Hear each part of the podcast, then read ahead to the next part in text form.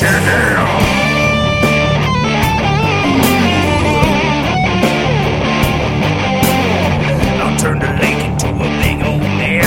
I never use less than 20-pound tails. If you're fishing with me, you're fishing with the best. And if you're not, ooh yeah, soon you're gonna be. I catch more fishes than the seagull birds. If you all ain't fishing, you're a bunch of nerds.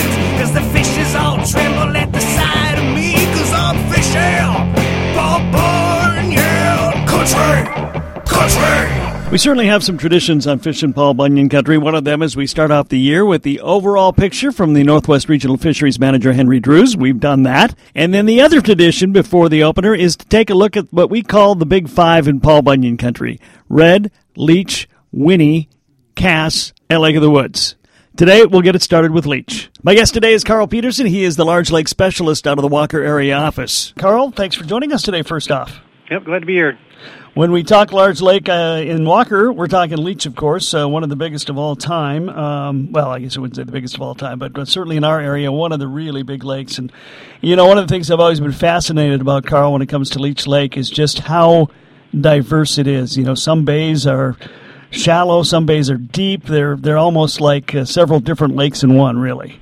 Yeah, that's really neat thing about it. You know, our Western Bay, Walker Bay, it gets over 150 feet deep, and then you get to some of those other bays like Steamboat or Headquarters Bay, and they're real shallow, you know, up to, you know, shallow is 10 feet deep, and weedy, bluegill bass, northern pike more like that. So it's definitely an interesting lake, and no matter what you want to fish in the area, it's got it. So.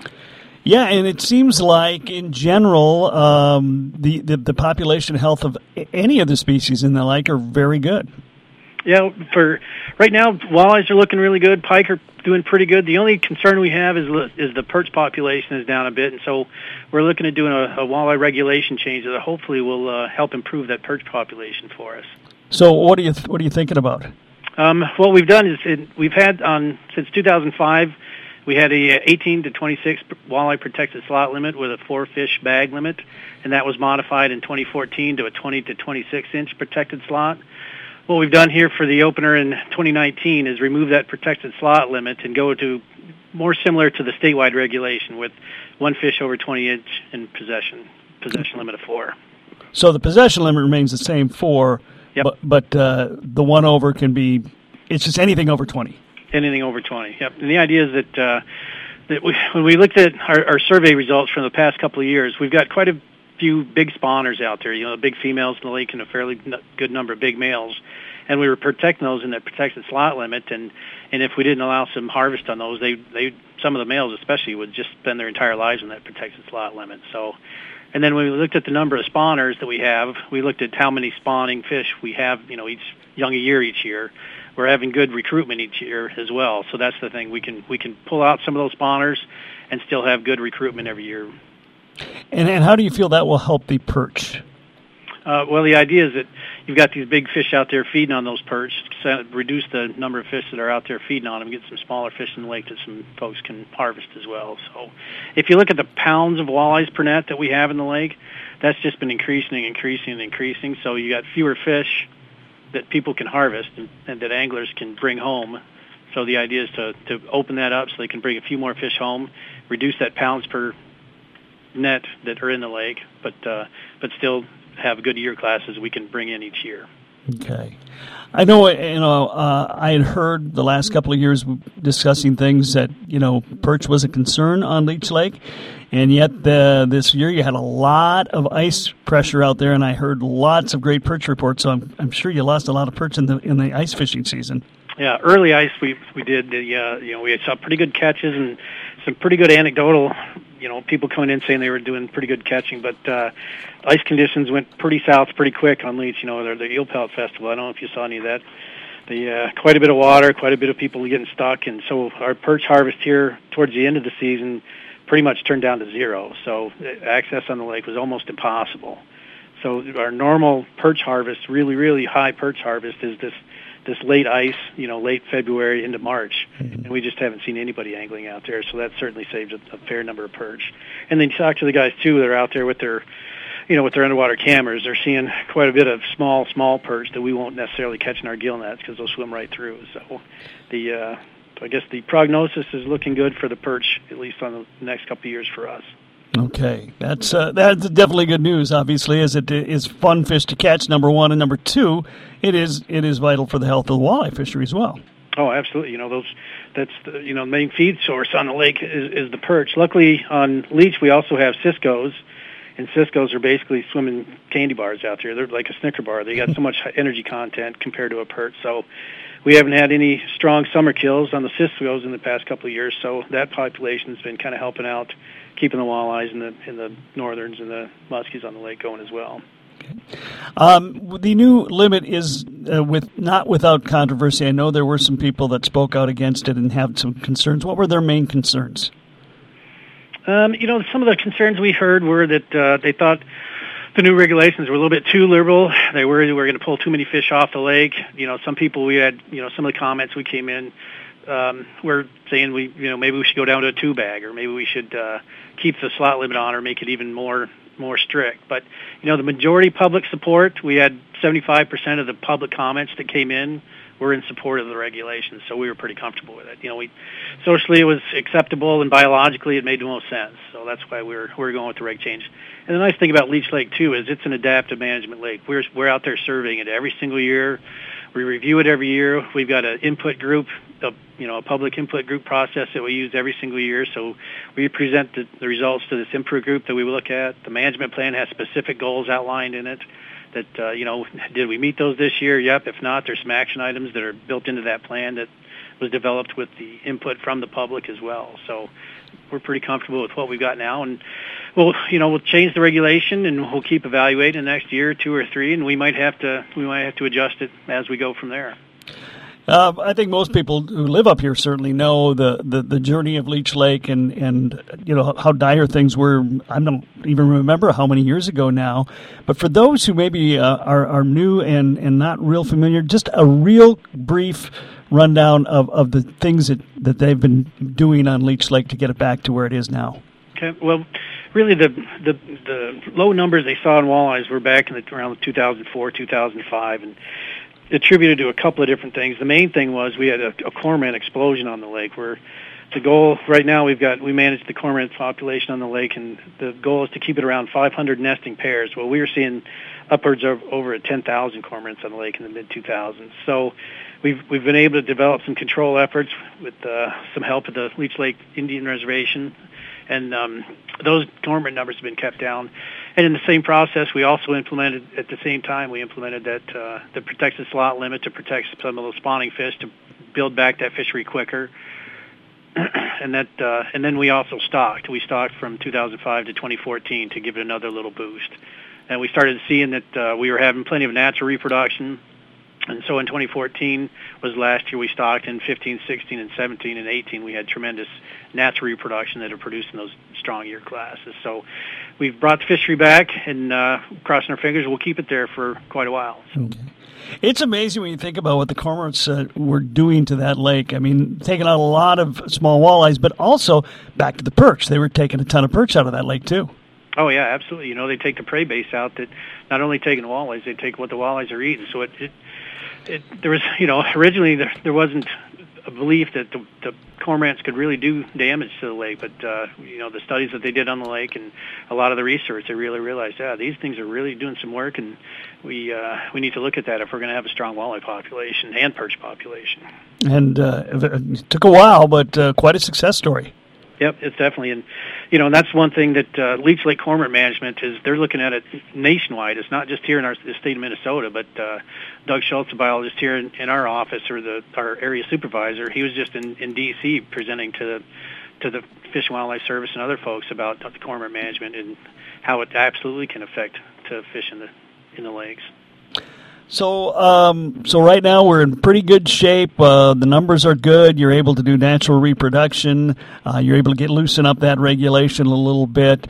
And I don't think there's been too much demand. In fact, probably very little for going beyond 4 at this point, has there? No, not really. People seem pretty comfortable with that 4 fish limit, and so when we proposed it, if anything, the comments came in wanting to reduce that even more. But we're pretty comfortable with the 4 fish limit, and most of the public seem pretty comfortable with it as well. This is Fishin' Paul Bunyan Country with your host, Kev Jackson. He's the one asking the stupid questions.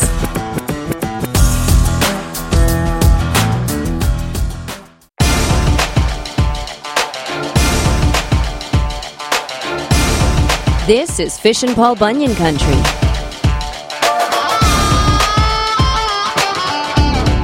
Carl Pederson, large lake specialist out of the Walker Area Office, joining me to talk about Leech Lake today. And Carl, muskies are really strong again. There was a stretch, I always like to watch the big Muskies Inc. tournament, and there was fewer big fish for, about a 3-year stretch, and then all of a sudden, boom, they were right back with a lot of 50-inch fish and upper 40s fish, and it looks like the population for the muskies is really strong on Leech again. Yeah, what we've done in the past couple of years since 2015 is we've actually worked with the tournaments, the muskie tournaments on the lake, and we'll provide creel forms for them, and the anglers will fill out these creel forms, so it gives them a chance to see what they're catching. And the nice thing is that we're only on the lake. We do muskie surveys once every 4 years on Leech Lake, and actually it's not even a survey. It's to collect spawning for our genetic stocks for the rest of the lakes in the state. So actually the Leech Lake genetic strain is what is stocked into all the other muskie lakes in the state right now. So every 4 years we'll go back in and pull out some fresh genetics material. So we only get our hands on the fish once every 4 years, but with this muskie tournament, working with them, that we can actually see what they're catching every year and, compare those results from year to year to year, and hopefully we'll develop some pretty strong data sets as we continue to work with those guys. And that's what we've seen. We've seen, if you look at the length frequencies, the length of different fish that they're catching, it's fairly spread out, fish from 25 inches all the way up to 54 inches. So it's a good mix and good middle numbers of 40s and everything in between. So right now things are looking definitely good for the muskies on the lake. And that's the difference between Leech and a few lakes like here in the Bemidji area. We got some really trophy-like muskies, but not a lot of younger recruitment at the moment. Yeah, like I said, we, I look at the numbers of those smaller fish, 30s and up to 35. We're seeing there's a good blip of those fish coming up into the fishery. So things are looking good for muskies as well as we come up. Certainly you've got a tremendous bass population, probably have become now after all these years of getting out in the on the pipeline. People know Leech is probably one of the best bass lakes maybe in America, and now we got smallmouth in the mix of it too. Yeah, our smallmouth numbers, we're starting to see a few more here and there, and we hear stories of people coming in and says, boy, I got into just a pile of smallmouth. It was just one after the other. They're bouncing a jig and a minnow for walleyes, and all of a sudden they find a pot of smallmouth. So we haven't seen a ton when we've been sampling. We haven't gotten, I think we got one in our gillnets last year, and that's rare for us. I know our creel survey, when we did it last time, the creel clerk saw one in 2016. And I've seen a few here and there. We shocked it. We used our electro fishing boat back in 2015 and shocked the whole almost 3/4 of the main lake basin. And I think we got 25 smallmouth, but we've starting to see some in our seines as well, the small fish that we're getting in the shore, near shores. And then in 2018, what we're trying to do is trying to get a feel for what the bass, bluegill, and crappie population is, a better standard sampling for those in the lake as well. So we in 2012 we sampled the bass, bluegill, and crappie, and same thing in 2015 and then in 2018 as well. So now we're going to do it every 4 years. We'll go back in, do the same sites, sampling the same time of year, and see if we're seeing any changes, looking for the size differences and in some of the catch rates, but length ranges and what we're seeing out there for the bass, bluegills, and crappies. Okay. Talk a little bit more specifically about bluegills and crappies. Numbers there seem strong. I know they're not always the easiest fish to catch, particularly crappies. That's the dilemma, with sampling those fish on such a large lake that especially bass and crappies, especially because the best time to catch them is when they're coming in to spawn, and it's a pretty narrow window. So if you're not getting them when they're moving, it's pretty tough to hit. So we to combine the bass, crappie, and bluegill sampling all at the same time, it's kind of hit or miss. So the catch rates aren't exactly the best always for us, but what we can do is we can use some of the size ranges. And the spring sampling that we did this year, we saw fish from 4 inches black crappie all the way up to 14 inches. There's some good size ranges out there, and a good mix all the way in between. So 2s, 3s, 4s, all the way up to those 14s, and a good number of them 10s and 11s. So, and we've heard definite good reports of those shallow bays that in the spring those crappies are moving in there, doing fairly well for those. Okay, northern pike, how are they looking? Northern pike on Leech, it's pretty amazing when you look at the catch rates that we have in our gill nets. It's unbelievably stable. They haven't varied very much from historic, all the way back into the 60s, around somewhere between 4 to 6 fish per net almost every single time, and that's where we're about now. Nothing really huge. We're not getting the 40s that they are up in Lake of the Woods, but pretty consistent catches and pretty consistent sizes on the lake. Well, I know that, we've got all kinds of, we have a new northern regulation in. I think we're in the second year of it now. So obviously we won't see how that's working for a few years down the road yet. Yeah, those, that northern regulation certainly it shouldn't hurt Leech Lake at all, but I think that's it's going to be geared better towards some of those smaller lakes that are really seeing those hammer handles, that, those really high catch rates at really small fish. So we'll see how the northern population reacts to that regulation on the Leech, and as we keep looking at these surveys every year as well. Let's talk a little bit about AIS. You got a few things in the lake. Let's start with the one everybody's talking about these days, zebra mussels. I know there's a few over there, or you've spotted them in there. Yeah, we have. And a couple of years ago, we do this we call zooplankton tows, which basically it's small net. We drop down to the bottom lake and pull it up, and it samples a column of water. And then what it's looking for is the little teeny, like microscopic plants and bugs that the fish eat. So in 2016, we found a few veligers in those tows in 2 different spots, in Portage Bay in July and Cabacona Bay in September. And then in 2017, we did the same surveys. We do it once a month throughout the summer, and we didn't find any. And then last year again in Walker Bay in September, and then in Agency Bay in September and October, we found a few of those veligers. And then we also found there was one sailboat. We got a phone call from one of the resorts. They were pulling a sailboat out, and they found a few adults on the boat. And then same thing. And we went out and surveyed where that boat had been moored and looked up and down and back and forth on the shoreline looking for any adults. We couldn't find any adults. Same thing last year. Just that one boat had adults on it. That's the only place in the entire lake where we found any adults so far, that one boat, and I don't know whether he's picking them up. But so it's just a conundrum. We keep scratching our head, but we know they're out there in the lake now, and so we're just waiting to see how much change there's going to be and how much effect the zebra mussels are going to have on Leech Lake. At this point, you really haven't seen any of those changes. No, not at all. There's so few in the lake right now that we're considering this a pre-zebra mussel infestation. So, we're doing a little bit of extra work, like actually some cormorant work, some diet studies to see what they're eating right now before zebra mussel infestation, to see how much the zebra mussels are changing the cormorant diets. We're doing some extra zooplankton tows, and we actually did some food web stuff as well to see how much that food web changes pre-zebra mussel infestation and post-zebra mussel infestation. Okay. You also have, I believe, rusty crayfish? Yeah, we've got a lot of rusty crayfish. Actually, we keep track of them in our gill nets. We set 36 gill nets in our fall sampling, and we keep track of the numbers of rusty crayfish that we pull out of the nets, because they get entangled in those nets, and it's really fun to pull those out. And last year was the highest catch rate that we've had of the rusty crayfish. But the one thing we noticed is that what happened in previous years, you might have a net with 1,000 or 1,200 in it, and then the nets on the other side of the lake wouldn't have any. Well, this year it seemed like they were a little bit more spread out. So all the nets had 200-300 up to 400 crayfish in them. So that's certainly affecting some things. We're fairly certain that it's affecting some of the vegetation in the lake. Some of our big cabbage beds are gone in the lake that long used to be there, but affected by the rusty crayfish. But some of the fish also eat rusty crayfish. So that's one thing that might benefit smallmouth if they get turned on to those rusty crayfish. And as the lake changes, if it changes with zebra mussels, those that might benefit smallmouth as well. So we'll just have to see what happens with those, and maybe we can convince some of our walleyes to start eating them too. You never know. What is the concern of rusty crayfish? What are you worried about? I mean, what is it, just that they're an invasive, or is there something that they can do to affect the lake?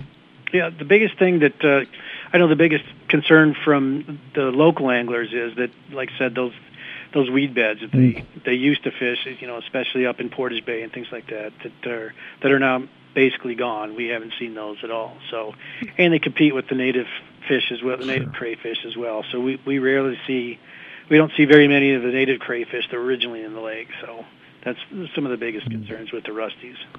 All right, and anything else that you need to be taking notes on as far as AIS in Leech Lake?